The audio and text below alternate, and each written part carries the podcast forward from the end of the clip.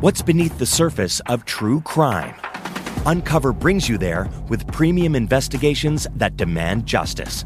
Each season delves into a distinct case, from the inner workings of a cult to the disturbing legacy of residential schools. Promising new content year round, Uncover will take you on a journey through explosive revelations with hosts dedicated to revealing the truth. Uncover, the best in true crime. Find it on the CBC Listen app or wherever you get your podcasts. This is a CBC podcast. Hello, I'm Matt Galloway, and this is the current podcast. No need for a boarding pass, no need for a passport. It's basically your face is the passport. You might think that that sounds like the future, but in airports around the world, it turns out that future is already here. So you go through this tunnel, and then if it's green, that means you're registered and you're identified and you're all good to go. However, if it's red, you will be stopped and we'll have to figure out why. Emirates Airlines in Dubai is installing a biometric system that lets passengers through airport security just by showing their face. And this is an idea that is gaining traction. Germany's Frankfurt Airport already has a version, as do many Chinese airports. And Air Canada is now testing out this technology. A biometric program in the United States aims to cover all international airports in the next two years. John Gradek is a faculty lecturer in supply networks and aviation management at McGill University. John, good morning. Good morning, Matt. Help me understand this. How do these biometric systems work?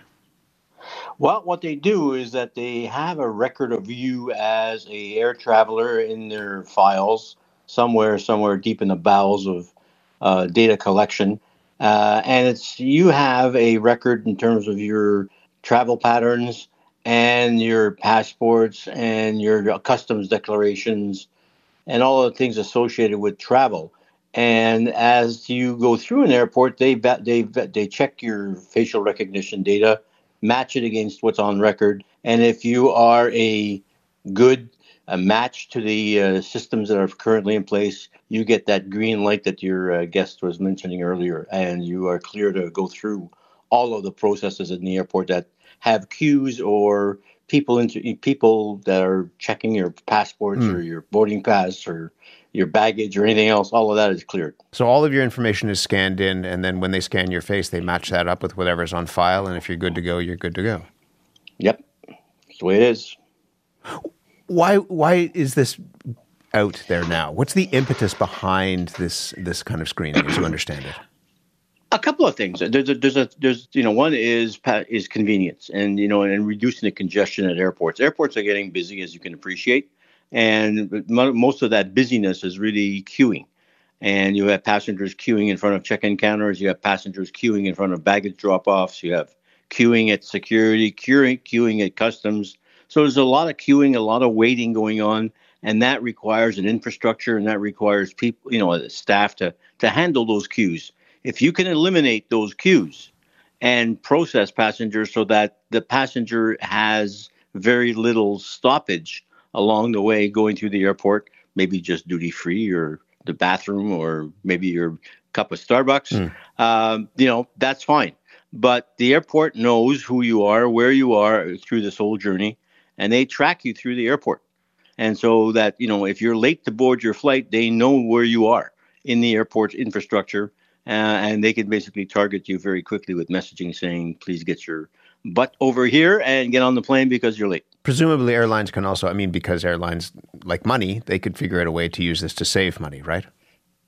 Yes, and you know that's the whole point. So you, when you're talking about you know biometrics and how biometrics are being used, particularly at the at the gate area when you have all of that congestion at the gate, and you have those queues at the gate, um, and you have people checking passports or uh, driver's licenses or stuff like that. That's all done by people today with some technology. Uh, the objective is to basically reduce the number of people at the airport. There'll be fewer people paid to do that work. Correct. Have you ever tried this? Yes, sir. I did. Uh, it was about seven years ago, six or seven years ago, oh. in St. Martin. St. Martin was the was really the the pilot um, that was sponsored by a number of industry uh, standards, uh, IATA and SITA and a few others. Uh, and it was this, the tunnel technology that Dubai has implemented today. It was prototyped, and it was an interesting con- concept. Is you, you kind of strange. You walk through a tunnel, to go through it, and uh, it takes about 30 seconds to go through it. And at the end of the tunnel, you get the light, the green or the red light, and away you go. What did you think of it? I mean, it, as I said at the beginning, it sounds like something out of the future. But what did you think of it when you were going through? Were you at all concerned about this? I was, I was, you know, and, and me being an aviation geek, uh, you know, I, I used to be able to go through an airport fairly quickly prior to 9 11, uh, where I would get to the airport, park the car, and then run through the airport to get to my flight. And I could make it in about 15 or 20 minutes from the time I leave my car to mm-hmm. the time I get on an airplane. 9 11 stopped all that. And now I think people, you know, are, are saying, you know, what is it that we can do? We haven't changed much since 9 11, by the way, uh, in terms of processing. Probably even got a bit more tedious. But, you know, people yearn for the fact that, you know, airports are not, you know, are, are not our favorite places to hang out. Um, and we'd like to spend as little time as we possibly can at an airport we'd rather get on an airplane rather than sit around airports. So whatever it takes to basically ex- expedite the process at the airport is something that uh, should be of value to passengers. How solid do you think this is? I mean, if somebody looks at my passport, they see my photo, they look at me. Usually, I tend to look like the person who's in the photo. I get waved through.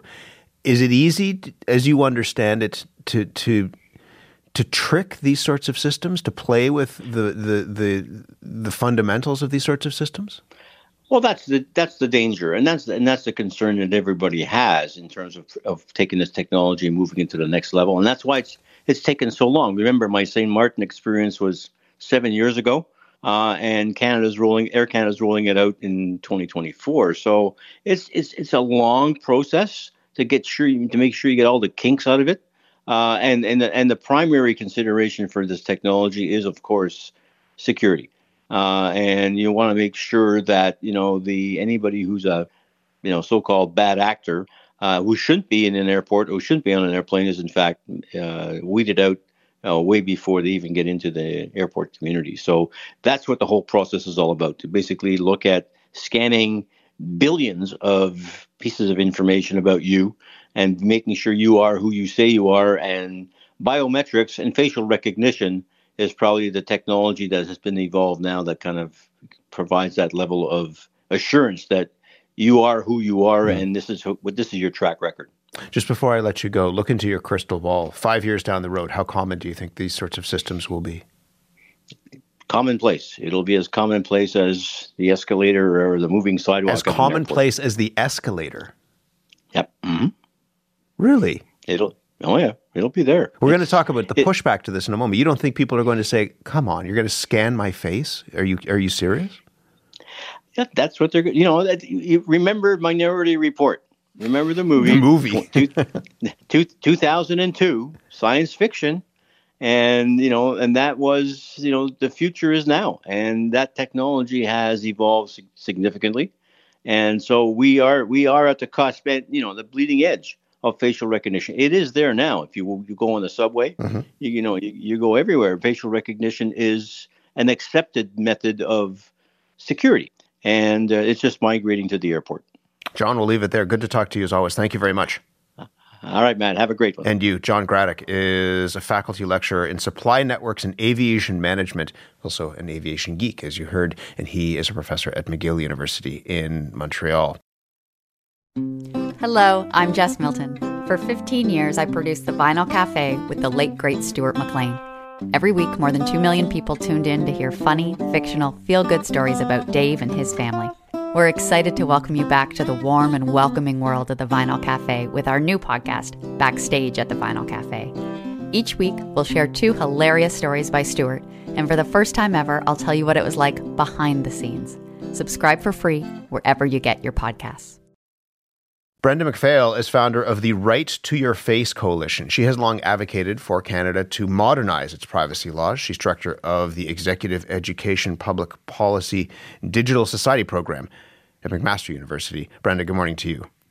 Good morning. Your organization has said that this technology is deeply flawed, highly invasive, whose and its known social harms outweigh its potential benefits. That's a pretty blanket statement that you're not particularly supportive of this. What is your biggest concern when it comes to facial recognition technology, biometrics at airports? I think the biggest concern is precisely the scenario that your previous guest outlined that this will become as common as elevators, that it will become ubiquitous in society, and that the risks that it carries will be then embedded in all the public and quasi public spaces that we walk through every day. What's wrong with that? Well, so facial recognition technology um, uses our face, a biometric, something that's irrevocably tied to us that we can't really change, um, to determine who we are. It works by having cameras, often CCTV cameras, that are basically just part of the infrastructure for us now. They've been around for so long that we don't think about them.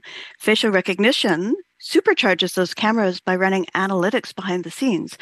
Uh, so it's a technology that we um, don't know a lot about. Most normal people don't really know how it works or what the risks are, mm. what the benefits are. It runs covertly behind the scenes often. Um, and it has sort of notable flaws in relation to accuracy. And the accuracy, those flaws in particular, um, are pointed towards equity seeking communities. So people of color, women, uh, 2S LGBTQ plus people, people who are older, people who are younger, individuals with physical disabilities. So acute, you know, the big spectrum of equity deserving groups who are already impacted by systemic forms of oppression who um, are most subject to mistakes by this technology. The way that this is rolling out here in Canada is that Air Canada is piloting this in the Vancouver airport and in Toronto at one of its lounges. And thus far, it's voluntary, and the airline says that the photos will be encrypted and deleted in 36 hours. What's wrong with that? I mean, they're not hanging on to the photos. It's not like the images that, that they would be taking as you enter those lounges or as perhaps you board one of the planes are going to be stored forever. Yeah, and I mean, this kind of program with facial recognition technology is, is really the thin edge of a wedge. It's voluntary, uh, we all know that when voluntary programs become very successful, they're more likely to become mandatory. We also know that if you don't volunteer to provide extra information, that might make you suspect. That might subject you to additional screening, make somebody wonder why you don't want to participate in that program. Um, the other issue is that um, that kind of one to one matching that Air Canada is using is arguably the least intrusive form of facial recognition.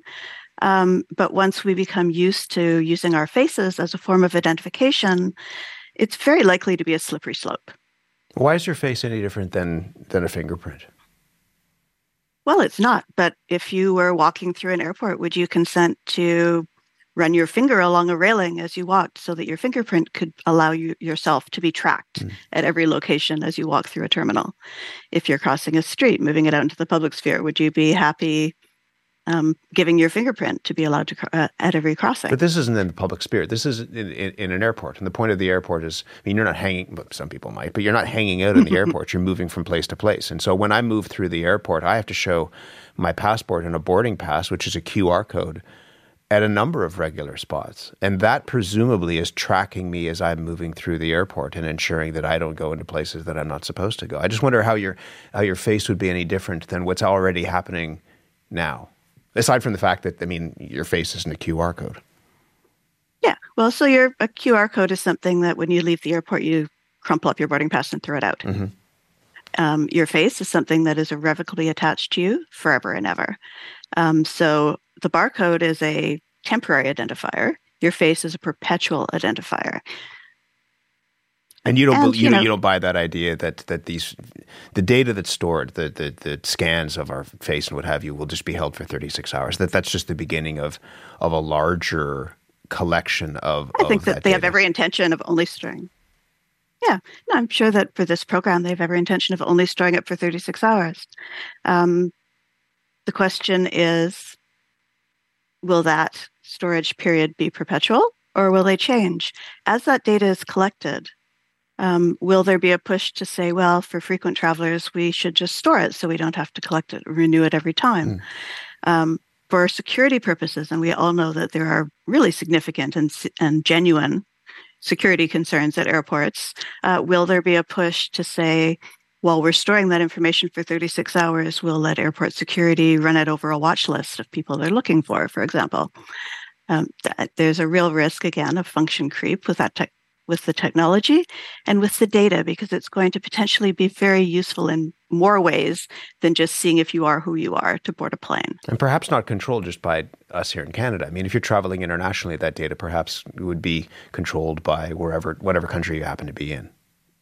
Absolutely. In the United States, for example, when they collect biometrics at the border of their own citizens, they store it for a limited period of time.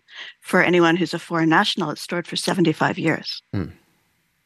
What, what sort of regulations would you want to see put in place by the federal government? John says this, to your point, this is going to be as common as an escalator in five years. So, if that's going to be happening, what are the regulations that need to be put in place to protect us? Uh, we need rules and guardrails to make sure that if we decide that this technology should be used in these settings for these purposes, uh, that people have appropriate protections. That when a business says we are only going to collect it to match your face one on one and store it for 36 hours, um, that they have to abide by that promise. So we need to define biometric information specifically as sensitive and need of stronger protection in our privacy legislation. And we have a new privacy law on the table of parliament right now that doesn't do that, despite the fact that, you know, as your guest said, this technology is picking up steam. So we need the leg- our privacy legislation updated to define biometric as information as sensitive.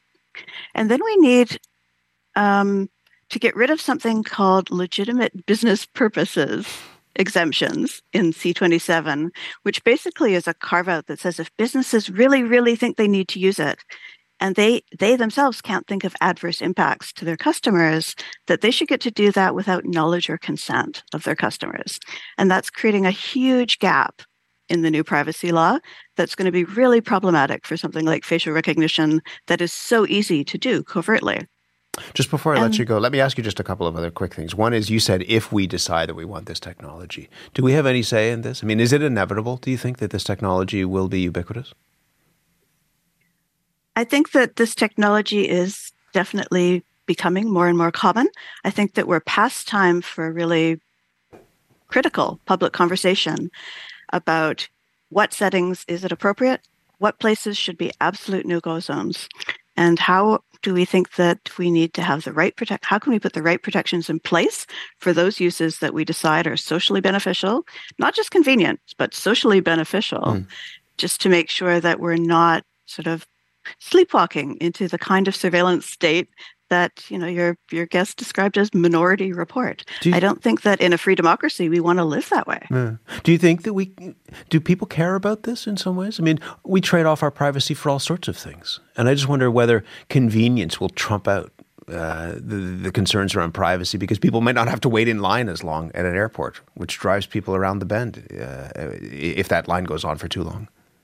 Yeah, you know what? Strategically, airports are really great place to try and get us to accept this technology because anyone who has ever experienced, you know, stood in a really long line at an airport um, is going to see the appeal of this. And even people who are rigid about protecting their privacy in other contexts might, you know, want to slip a little bit if it gets them to their gate mm. faster. But um, we do need to think seriously about what the risks are and what the consequences are. If these technologies are 98% accurate, which is one of, you know, many of the tools advertise that kind of success rate. When you've got 35 million people passing through an airport, you've got 700,000 people who are experiencing problems in moving through the airport or getting on their plane. And when we know that those people are more likely to be equity seeking group belonging to equity seeking groups, that creates a social problem that we need to solve before this technology becomes ubiquitous. The government has said in its, uh, the Ministry of Innovation has said in a statement that um, Canadians can be assured that we will never compromise on trust and safety for our digital privacy. You're flying, as I understand it, in the next few weeks through Vancouver? I am. Will you use the technology? Will you be tempted at all? Um, as a privacy advocate, I will be tempted because it's better to understand what you want to be critical of. Fair enough. So yeah. I would be interested in testing out the system, uh, but would I be happy if it were if it were mandatory? If I didn't have that choice, absolutely not. I'd be very worried. Be interested to hear your reaction after the flight. In the meantime, safe travels and thank you very much, Brenda. Thank you. Brenda McPhail is director of the. Uh, executive education in public policy in digital society program at McMaster University, and also the founder of the Right to Your Face Coalition. Your thoughts on this? I mean, there are cameras everywhere in our world, it seems like right now. Is this the next step? Is it inevitable? Will we be using this technology as we use escalators? Are you fine with that? Or do you have concerns around your face being scanned and then perhaps being used as a form of identification as you make your way through the airport or beyond? You can email us, the current at cbc.ca. For more CBC podcasts, go to cbc.ca slash podcasts.